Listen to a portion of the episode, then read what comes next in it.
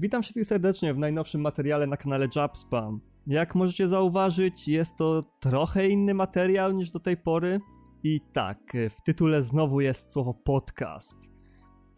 Wiem, jak to się kończyło do tej pory, więc postanowiłem rzucić wszystkie moje karty, wszystkie moje szekle i inne skarpety na dość sprawdzoną formułę, czyli po prostu będę nagrywał to sam.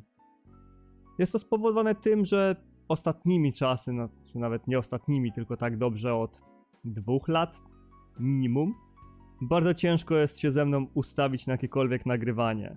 Część ludzi przez to rezygnowała w ogóle z brania udziału w takich inicjatywach ze mną, a część po prostu w ogóle poddała się w jakimkolwiek tworzeniu. A szkoda.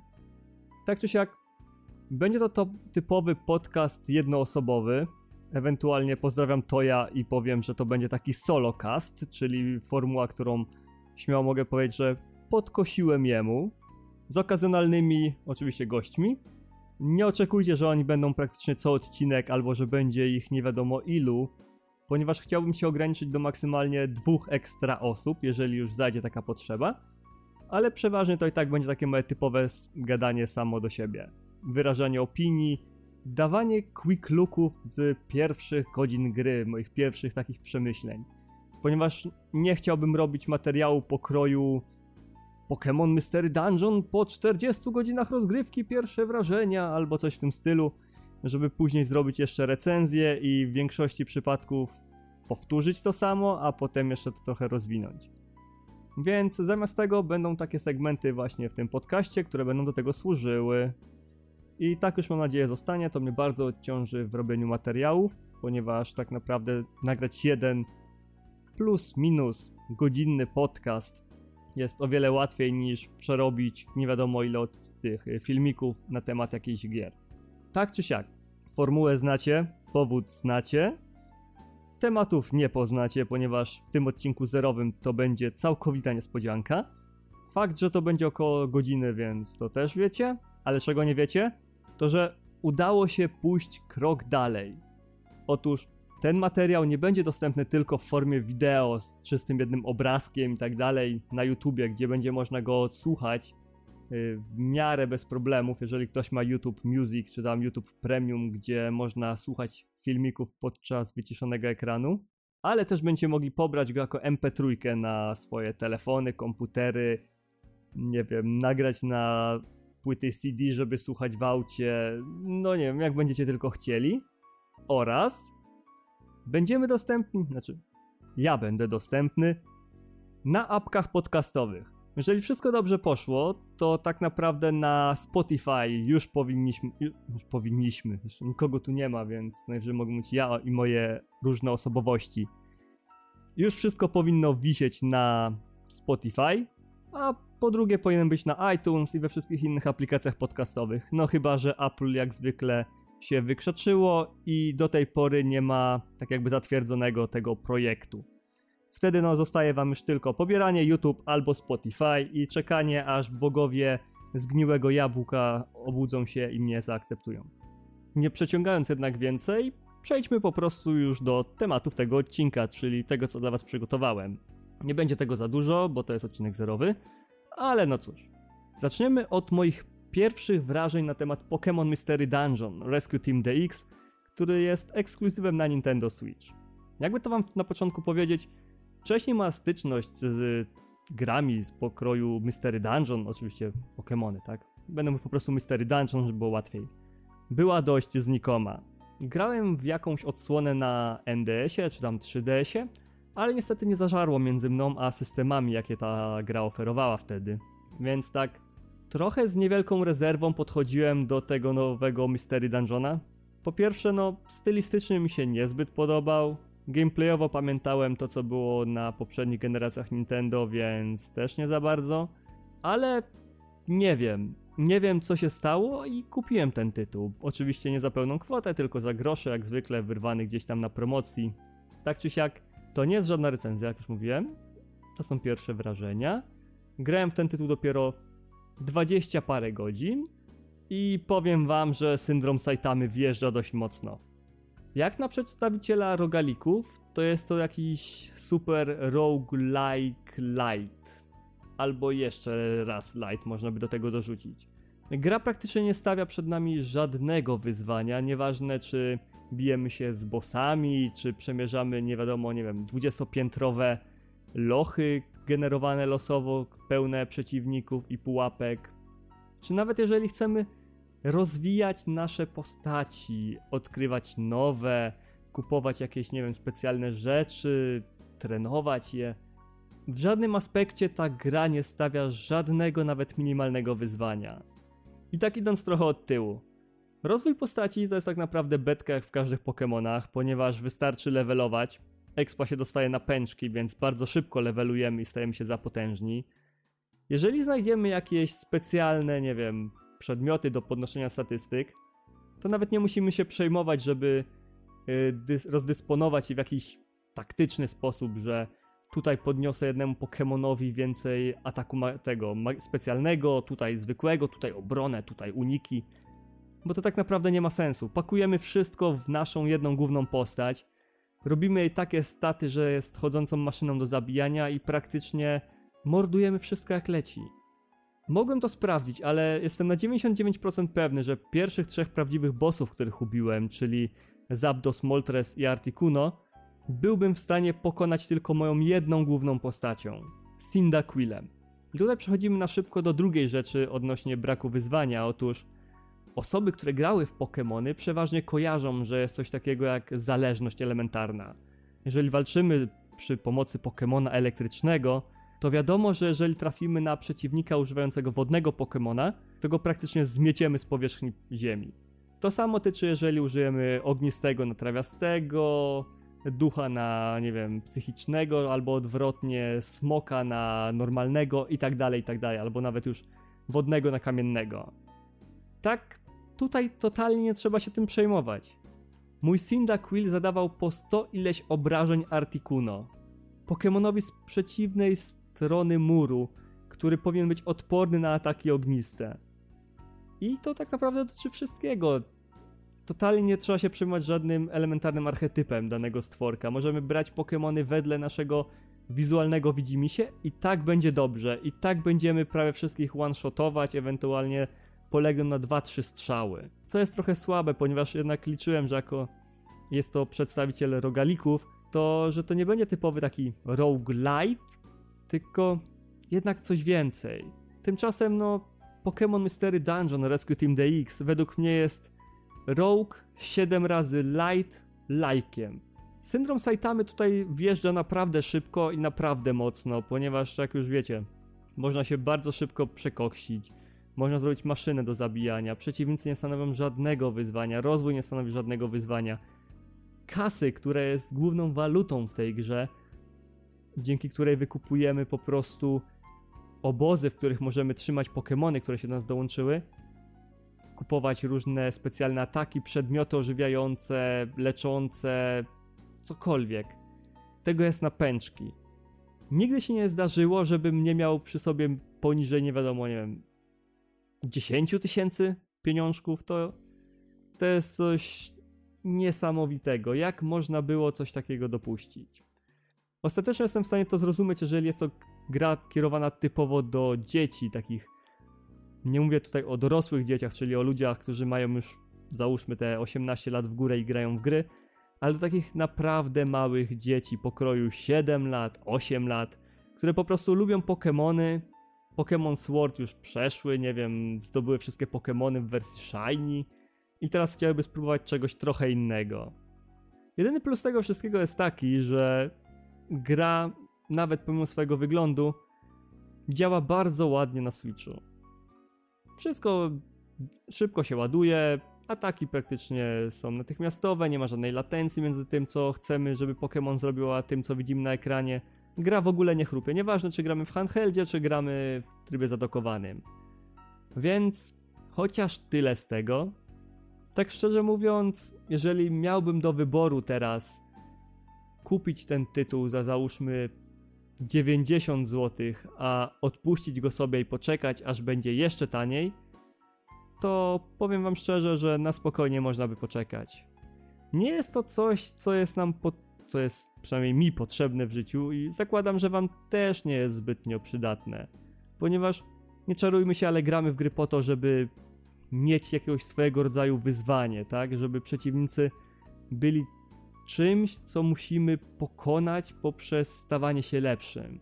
Tutaj niestety tego nie dostaniecie, co jest strasznie smutne, ponieważ Pokémony mają sporo naprawdę dobrych i dość wymagających gier. Pamiętam jak w wersji chyba Silver albo Gold nie można było z biegu przechodzić całej gry. Brakuje mi takich czasów. Brakuje mi tego, żeby te gry nie były kierowane typowo do dzieci w wieku, nie wiem, 5, 6, 7 lat, tylko do takich na przykład 13-latków. Żeby było jakiekolwiek wyzwanie. No ale dobra, nie będę się nad tym tytułem znęcał, ponieważ no jeszcze aż tak bardzo go nie liznąłem, ale na sam koniec powiem, że fabularnie zapowiada się mega spoko. Otóż cała historia zaczyna się od tego, jak chyba w każdym Mystery Dungeon, że człowiek budzi się w ciele Pokémona. Oczywiście my jesteśmy tym człowiekiem, możemy wybrać jednego z wielu Pokémonów do wyboru, w którego się chce, chcemy wcielić oraz drugiego takiego Pokémona, też z dziesiąt, no może nie z dziesiątek, ale tam około 20 pewnie ich jest, który ma być naszym towarzyszem i oczywiście Team Bulbasaur na zawsze, ale no naprawdę nie czuję jakoby to miało jakiekolwiek znaczenie kogo wybierzemy, ale no mniejsza z tym. Także jak budzimy się w ciele Pokémona, nie wiemy co się stało, nie wiemy gdzie jesteśmy, jakim cudem tu trafiliśmy i tak dalej. I staramy się oczywiście rozwikłać tą zagadkę, tę zagadkę, po drodze zakładając coś na zasadzie biura superbohaterów z My Hero Academia. Tylko tam to się właśnie nazywa Rescue Team, czyli taka specjalna grupa uderzeniowa, która ma na celu wykonywanie zadań od losowych Pokémonów typu idź do lochu, przynieś jabłuszko, idź do lochu, znajdź okulary, idź do lochu, zabij stado małp, albo idź do lochu i wróć. Tak naprawdę tutaj nie ma jakiejś, tak, jakiejś takiej większej głębi w tych dodatkowych zadaniach, ale w głównym wątku fabularnym jest spoko. Robi się dość mrocznie, apokaliptycznie. Nie jest tak okrutnie jak w Pokémon X i Y, gdzie dochodzi do międzywymiarowego holokaustu, ale jest ostro. Trochę zalatuje to tanią The Evil, ale no, w wersji PEGI 7, więc mam nadzieję, że z tego całego tytułu chociaż fabuła trochę uratuje mnie przy zabawie tym. Wiecie co, nie będę już tego kopał, no. Z pierwszy odcinek nie jestem jeszcze wprawiony do takiej gadki. Teraz jak widzę, to mi się nawet Audacity zac- zacięło, więc no, już się zapowiada srogo. No dobra, przechodząc jednak dalej, teraz zmienimy trochę front, ponieważ jednak nie chcę gadać o dwóch grach pod rząd, czy nawet o trzech. Chciałbym wam chwilę powiedzieć o tym, jak powróciłem do Attack on Titan, które porzuciłem już chyba dobre dwa lata temu, jak nie więcej. Nie wiem w ogóle czemu nagle mnie naszło, że hej, obejrzałbym sobie Tytany, ale no cóż. Tak czy siak, jak możecie to wiedzieć lub nie, nie przepadam za animowaną wersją Attack on Titan. Jakim cudem przejście z kart mangi na mniejsze ekrany, czy do telewizorów, monitorów, czy tam innych rzutników, według mnie zatraciło poczucie grozy, jakie niosła ta historia. Wiecie, było pełno kadrów takich, gdzie człowiek, kiedy czytał to, to naprawdę się bał. Bo było w tym coś dziwnego, coś abstrakcyjnego, coś takiego niby ludzkiego, ale jednak nie do końca. Kiedy nie dość, że seria anime musiała trafić do wielu ludzi, więc porzucili większość brutalności, jaka w niej była i zrobili z tego jakieś PEGI 7, może PEGI 9. Tak jeszcze te wszystkie kolory, to rozciągnięcie i w ogóle rozmycie fabuły i główna postać, która aż tak nie drażniła Mandze, no wszystko mi to zepsuły. Więc no, sorry, resory, wiem, że może się to wielu nie podobać, ale powiem wprost, że nie lubię anime Attack on Titan. Pierwszy sezon był, no okej, okay. drugi sezon był fatalny, prawie się, nie wiem, zabiłem plastikową łyżką jak go oglądałem. Szczególnie w scenach, gdzie był Eren, już po prostu ten człowiek jest tak denerwujący, że to jest nowy Biba, tak? Co ciekawe, twórcy Attack on Titan zrobili Cabaneri of Iron Fortress, o którym kiedyś mówiłem na Asian Jam, które teraz jest martwe, a które niegdyś założyłem razem z innymi ludźmi. RODO ich chroni, więc nie będę wymieniał ich imion. I powiem wam, że tamto kabane było strasznie kaszaniaste, więc Stwierdziłem, że wrócę, wszystko ładnie, pięknie, wyczaiłem na którym odcinku skończyłem. Z trzeciego sezonu pamiętam bardzo mało, z tego początku, który oglądałem, pamiętam bardzo mało. Tylko tyle, że była jakaś dziewczyna historia, która jednak nie była zwykłą dziewczyną, tylko jakąś następczynią rodu, miała jakąś specjalną moc i głównego bohatera po prostu zamknęli w jakiejś wielkiej, nie wiem, to była kryształowa grota, lodowa grota, tak czy siak. Mniejsza z tym. Także jak odpalam to sobie od tego odcinka, wszystko ładnie pięknie i Eren atakuje ze wzmocnioną siłą. Cały rozwój Erena od pierwszego odcinka anime do tego szóstego odcinka trzeciego sezonu opierał się tylko na tym, że z małego płaczliwego dziecka stał się dużym płaczliwym dorosłym, który teraz może się zmienić w tytana. I to wszystko.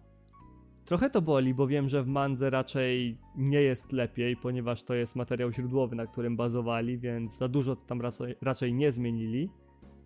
Ale to przynajmniej wyjaśnia, gdzie się zapatrzyli na styl tworzenia postaci, którego potem użyli w Cabaneri. Więc no okej. Okay. Tak czy siak, rozwija się dalej historia, tu będzie tak naprawdę krótko o tym powrocie. Wszystko ładnie, pięknie.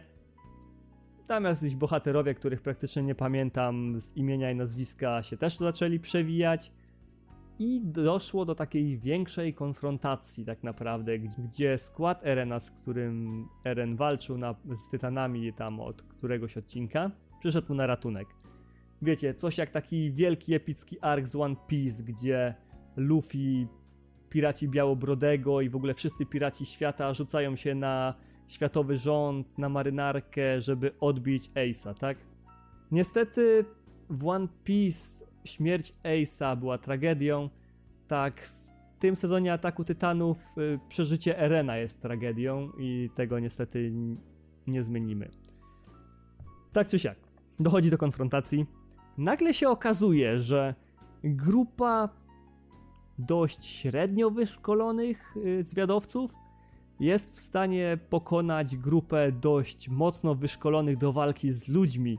Nie pamiętam jak oni się tam nazywali, Manslayers, Human Slayers, jakoś tak.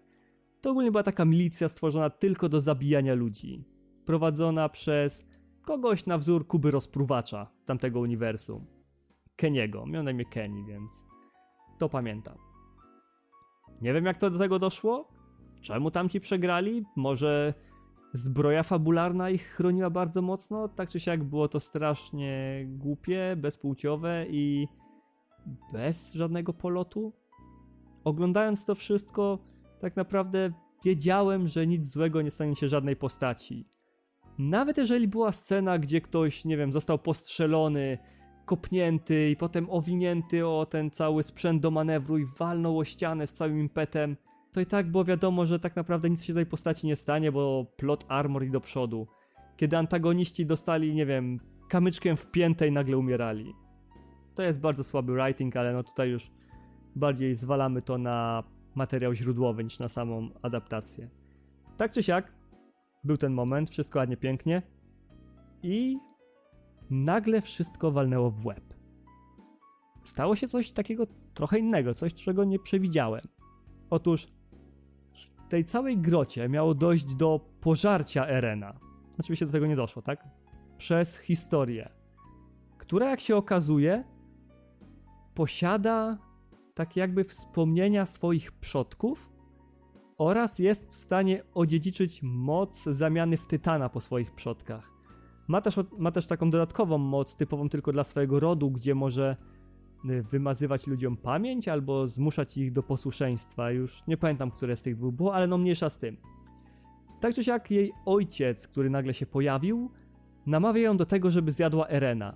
Eren oczywiście cały zapłakany, już się rzuca do jej ust, żeby tak, zjedz mnie oczywiście, będę płakał, to moja wina, zjedz mnie i tak dalej, bo tak będzie lepiej. Ostatecznie do tego nie dochodzi, przy czym jeżeli dobrze pamiętam, to historia, czyli ta dziewczyna, o której mowa, nigdy nie miała tej mocy tak typowo sama z siebie do zamiany w Tytana. Musiałaby najpierw zjeść Erena, żeby ją posiąść, więc żeby to zrobiła, oni stworzyli jakieś dziwne serum.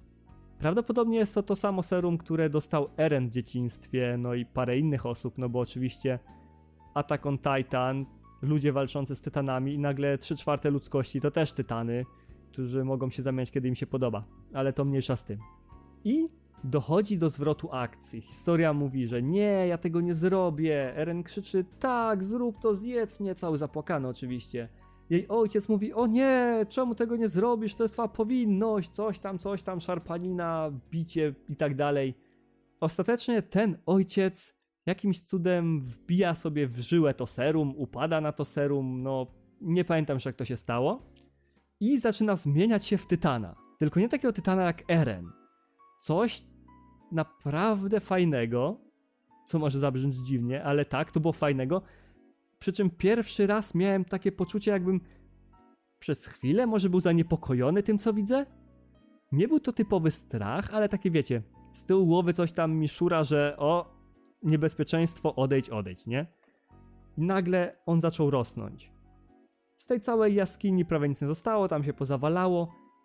Ten jej ojciec w formie tytana oczywiście zaczął szarżować na miasto, na te wszystkie mury i od innych tytanów odróżniało go to, że był jak tasiemiec. Był długi, ogromny, miał masę rąk, nóg, był takim bydlakiem ciężkim, że nie był w stanie po prostu podnieść swojej głowy. Tak przez większość czasu, kiedy szorował swoim cielskiem po ziemi w stronę miasta.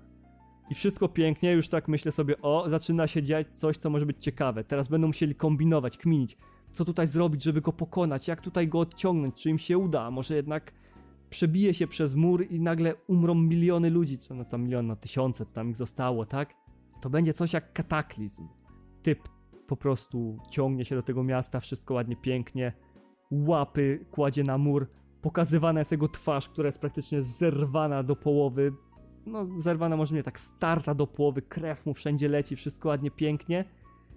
Strzelają do niego z dział, ze wszystkiego co mają. Nic nie działa. Myślę sobie, oho, zacznie się teraz kminienie, co trzeba zrobić. I dokładnie w tym momencie wszystko poszło w diabły. Co się stało? Eren zapłakany wziął masę beczek, rzucił Tytanowi w twarz, koniec do widzenia. Wszystko to, co budowali przez te ostatnie kilka minut, tam pół odcinka czy coś takiego, zakończyli w ciągu 10 sekund. Po prostu. Jak tak było można zmarnować taki fajny motyw?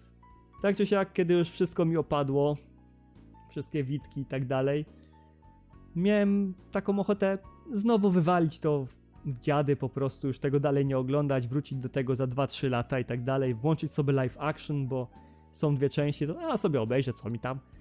Ale na końcu tego jednego odcinka, który widziałem, to był chyba 9, 10 albo 11, była pokazana walka, znaczy końcówka walki między uzbrojonym tytanem a małpim tytanem, który w mandze troszkę mnie przestraszył.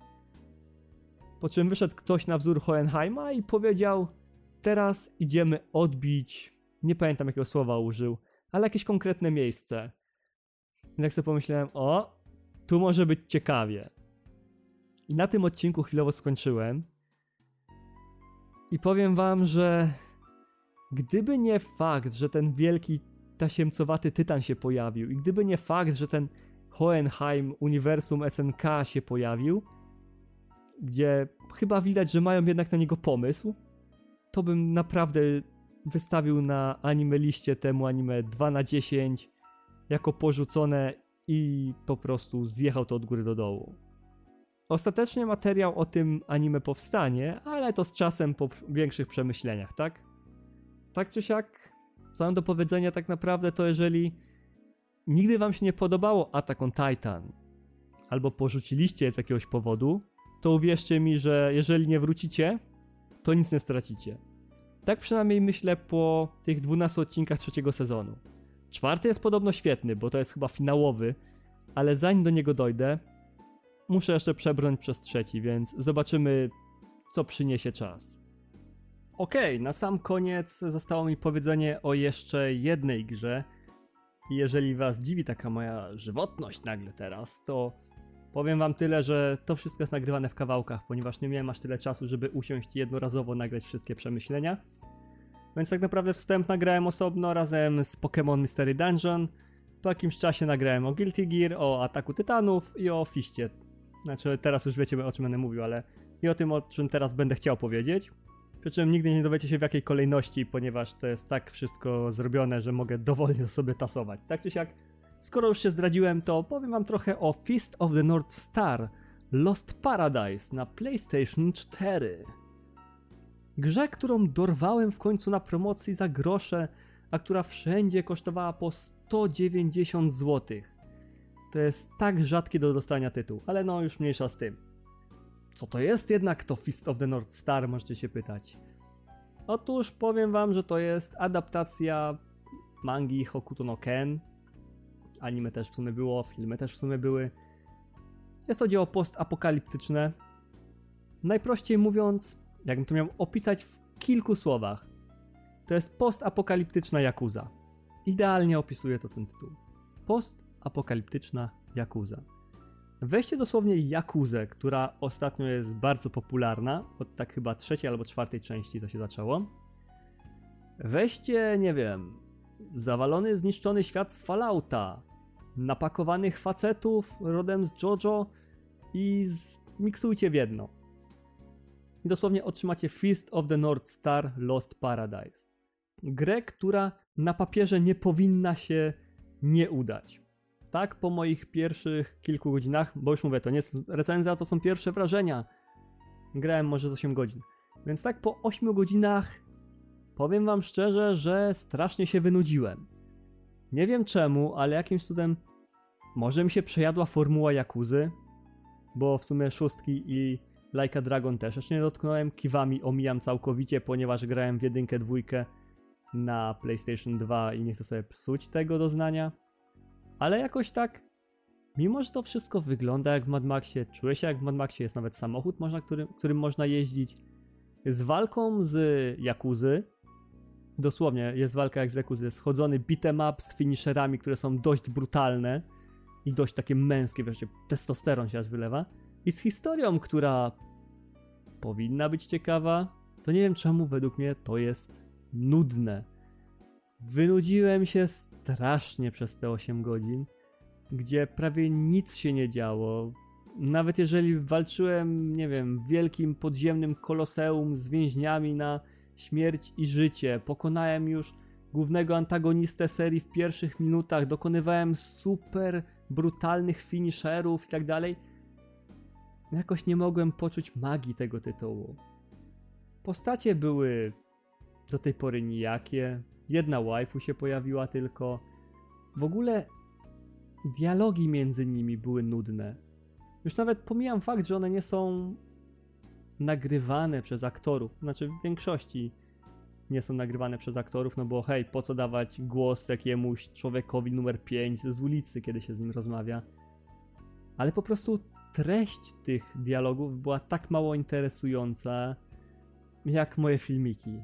Więc no, jest coś na rzeczy. Nie wiem czemu tak się dzieje, bo na przykład w Jakuzie, kiedy gadali o czymkolwiek, gadali o klanach, gadali o rodzinach, gadali o zdradach i tak dalej, mimo że się ciężko było połapać, człowiek siedział jak na szpilkach i to słuchał i to chłonął i po prostu był zafascynowany.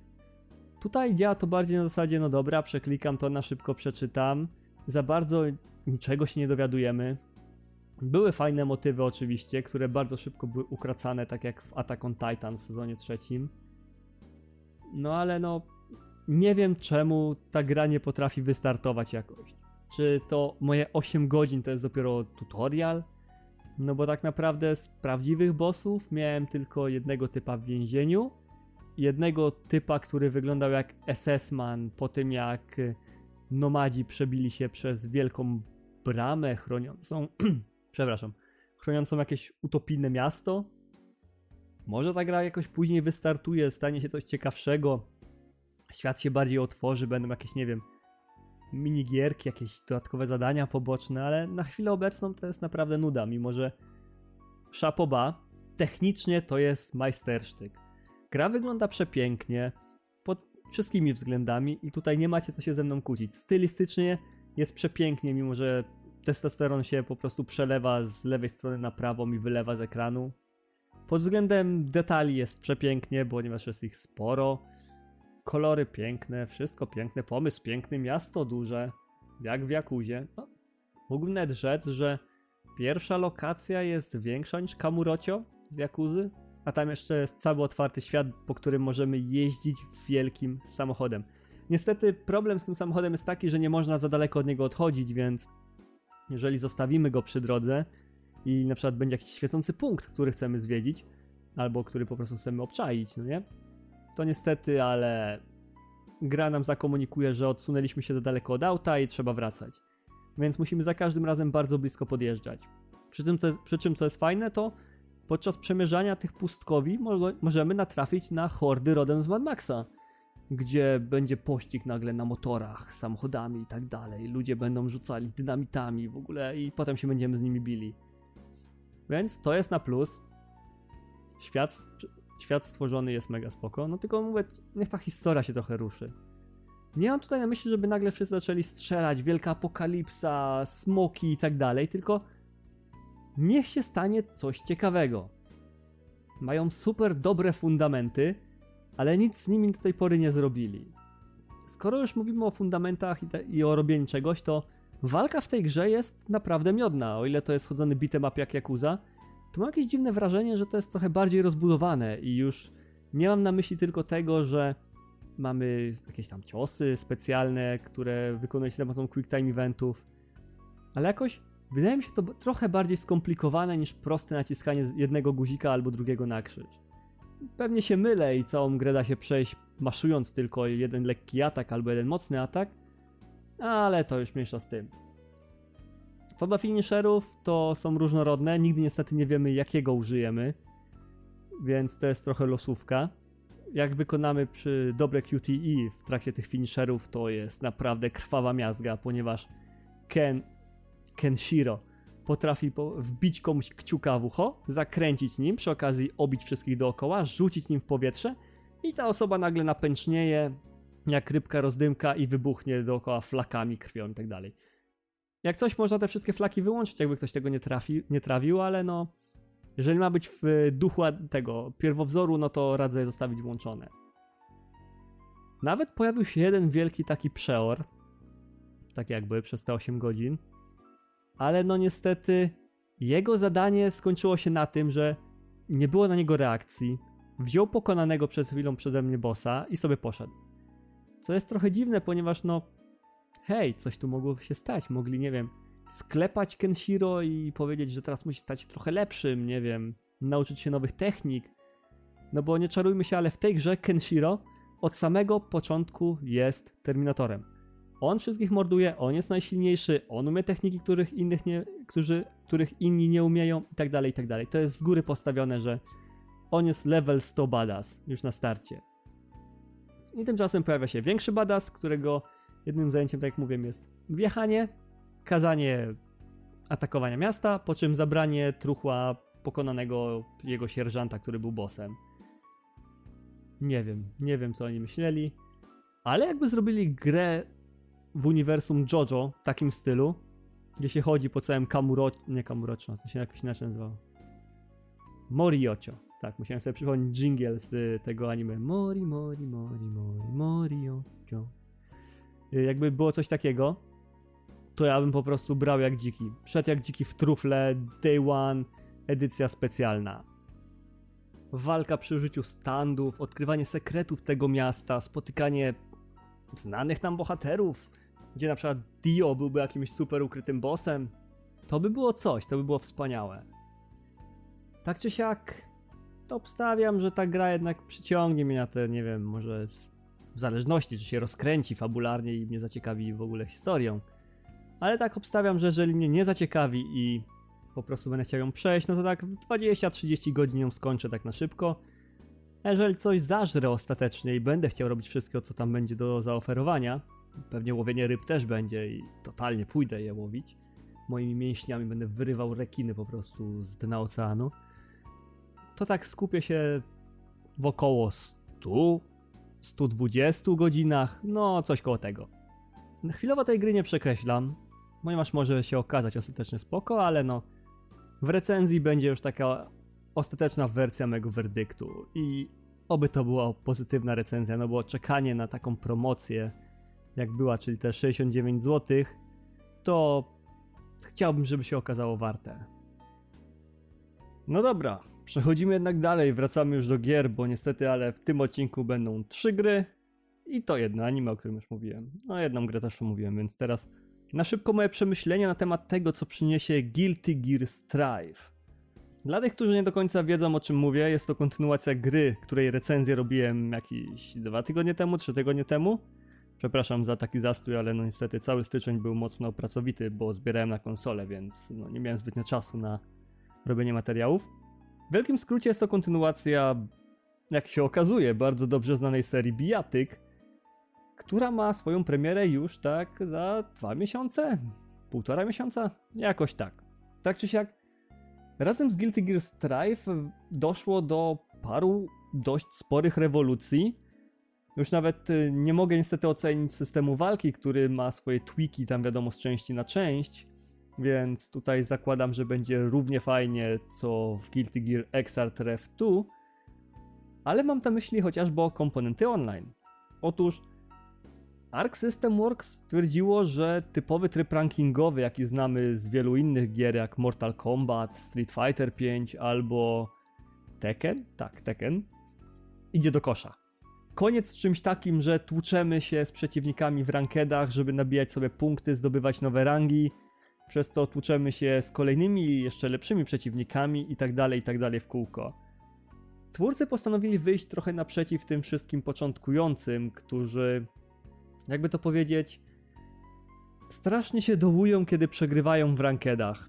Bo w casualach to pewnie raczej po nich spływa, chociaż też niezbytnio, ale jak, jak dostają w rankedach i tracą punkty, to strasznie się denerwują, przez co porzucają gry.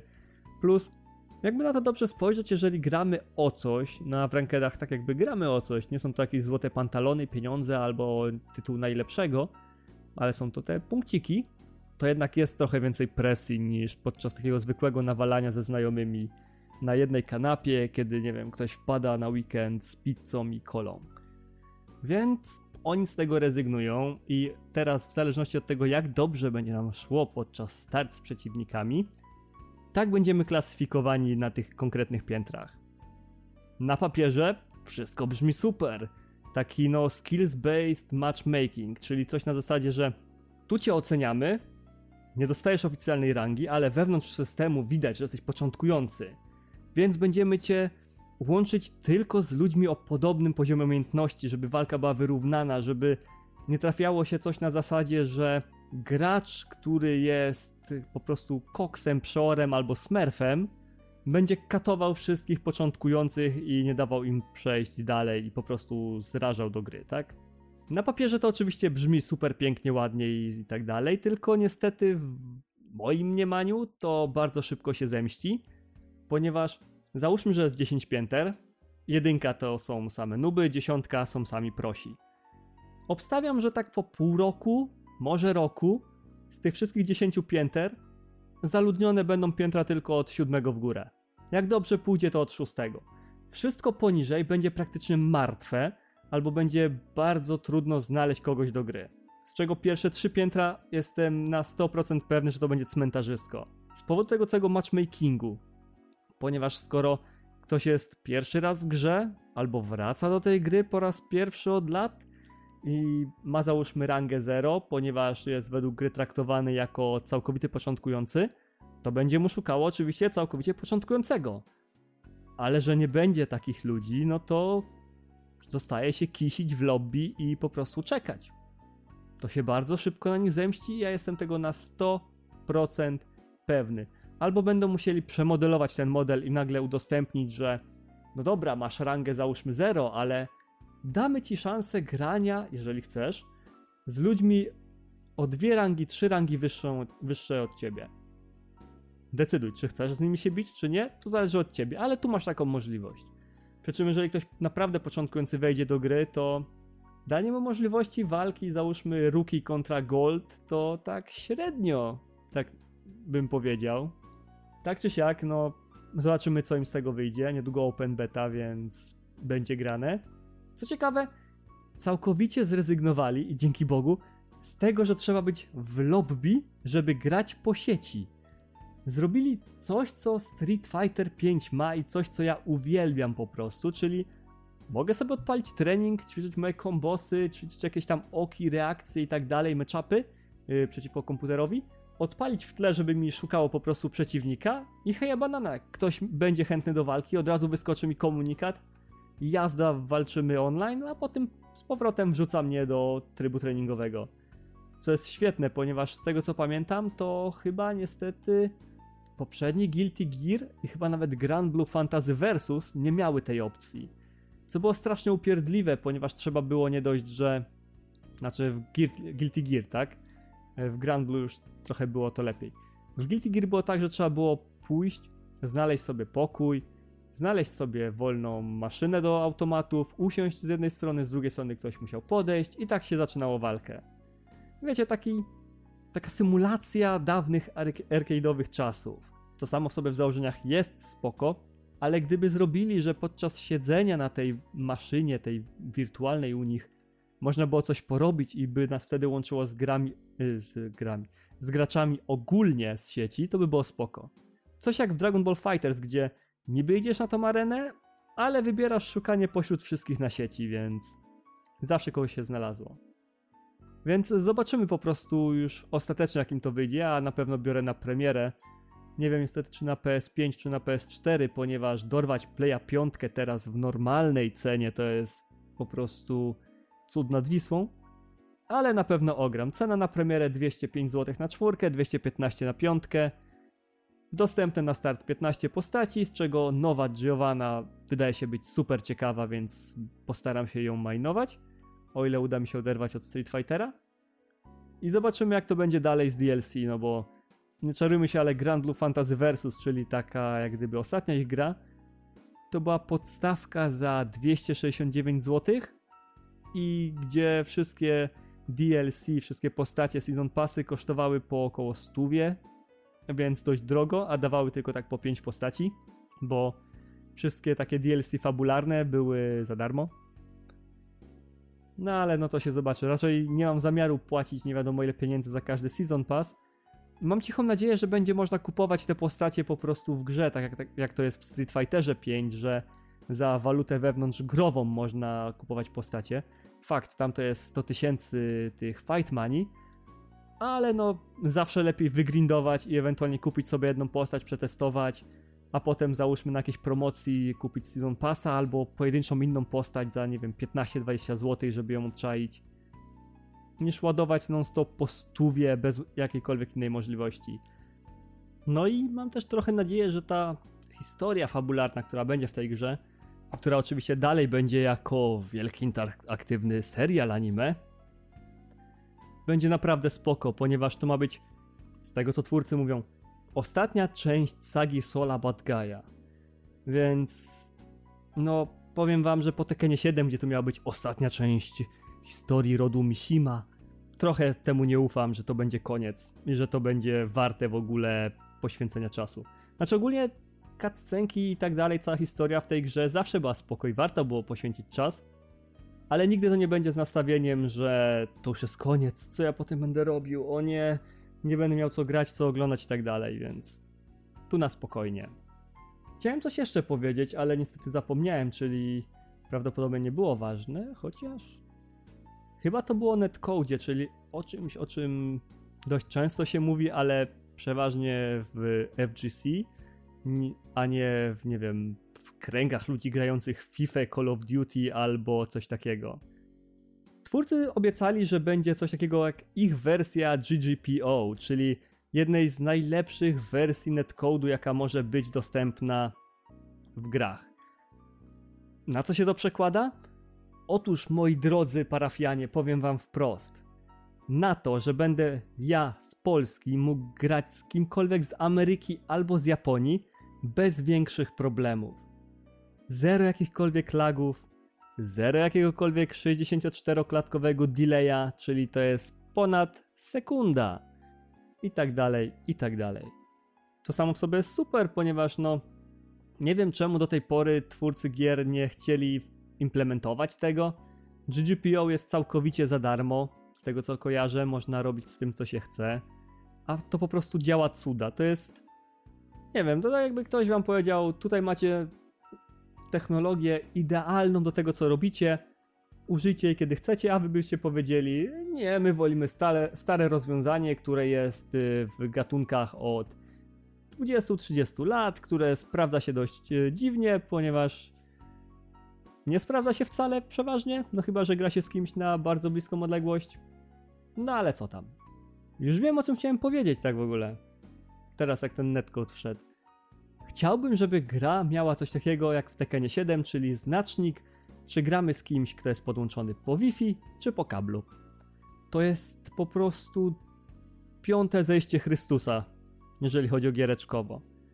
W Tekkenie 7 oczywiście zaskutkowało to tym, że ludzie nagle zaczęli mówić, że hej, to jest martwa gra, nikogo nie mogę znaleźć na sieci, ale to były tylko takie, no, iluzje. Powodem, dla którego takie osoby nie mogły znaleźć nikogo po sieci, było fakt, że grały po Wi-Fi. A jak dobrze wiecie, nie gra się po Wi-Fi w bijatyki. Zawsze trzeba mieć konsolę podłączoną po kablu, żeby łącze było stabilne, żeby nie było, nie wiem, dropów klatek, żeby nie było teleportacji. Wi-Fi jest samo w sobie spoko, można szybko pobrać gry i tak dalej, jak się gra z kumplami gdzieś na bliską odległość, tak? To nawet jeżeli będzie spadek prędkości z, nie wiem, z 50 mega na sekundę do 12, to i tak to nie zrobi różnicy. Ale jeżeli gra się z kimś z Francji i ma się nagle taki spadek i nie wiem, siła sygnału spada i tak dalej, no to jednak już zaczynają się kwiatki, już zaczynają się właśnie teleporty, jakieś dziwne akcje. Więc chciałbym, żeby był taki właśnie znacznik, bo to by wiele ułatwiło. Na przykład ludzie może by wtedy jakoś pomyśleli, żeby to dobrze wszystko podłączyć, a nie ciągnęli internet z wiadra, z McDonalda, z, nie wiem, 500 metrów dalej od ich domu. I to by było piękne. Mógłbym całkowicie ignorować wszystkich Wi-Fi fighterów. Koniec z traceniem punktów przez to, że ktoś laguje, robi high kicka ze sweepem, na którego nie można zareagować, bo jest taki lag, że. Oh, szkoda gadać. Nigdy nie grajcie po Wi-Fi. No i to by było na tyle w tym. Nie będę mówił, że to jest pierwszy, nazwijmy to zerowym odcinku Jabspam Podcast. Co wam powiem teraz szczerze, to że mam dziwne wrażenie, że wyszło dość średnio, szczególnie, że teraz dopiero zauważyłem, że na każdej ścieżce nie miałem podbi podbitego dźwięku, więc może być super cicho, ale mniejsza z tym. Jest to odcinek zerowy, więc uznajemy to jako test i od następnego już oryginalnego pierwszego odcinka prawdopodobnie będę bardziej rozgrzany, no bo tak jak mówiłem na początku, miałem miesiąc przerwy od tworzenia jakichkolwiek materiałów z powodu pracy i zbierania na konsolę, tak jak sobie obiecałem w postanowieniach giereczkowych na ten rok, więc muszę się trochę wbić w formę. Tak czy siak, skoro już w sumie tego słuchacie i jeszcze nie przewinęliście, to mam dla was małe ogłoszenia parafialne. Otóż, jeżeli trafiliście na ten odcinek y, nie wiadomo skąd, po prostu nie wiem, gdzieś usłyszeliście albo na Spotify coś wam to poleciło, czy na innym iTunesie, to mam też swój kanał na YouTubie, już teraz personalizowany, więc tak naprawdę youtube.com YouTube kośnik jabspam. Na Twitterze jestem pod nickiem gudziunpio.pl. Jak to poprawnie wpisać będzie prawdopodobnie w opisie, bo obstawiam, że mało kto będzie wiedział. Było fajnie. Może mi tego brakowało trochę bardziej niż myślałem. Może pierwszy będzie już z gościem. Ale to się zobaczy. Mam nadzieję, że jednak będę bardziej elokwentny, bardziej składny i będę miał ciekawsze historie wa dla Was do opowiedzenia. I nie będę się tak mulił tak jak teraz, myląc słowa, jąkając się i tak dalej. I zapamiętam, żeby ustawić te ścieżki trochę głośniej, bo teraz może być za cicho i jak to podbije, to będzie echo albo coś dziwnego. Tak czy siak, odcinek zerowy właśnie dobiegł końca i do następnego razu. Cześć!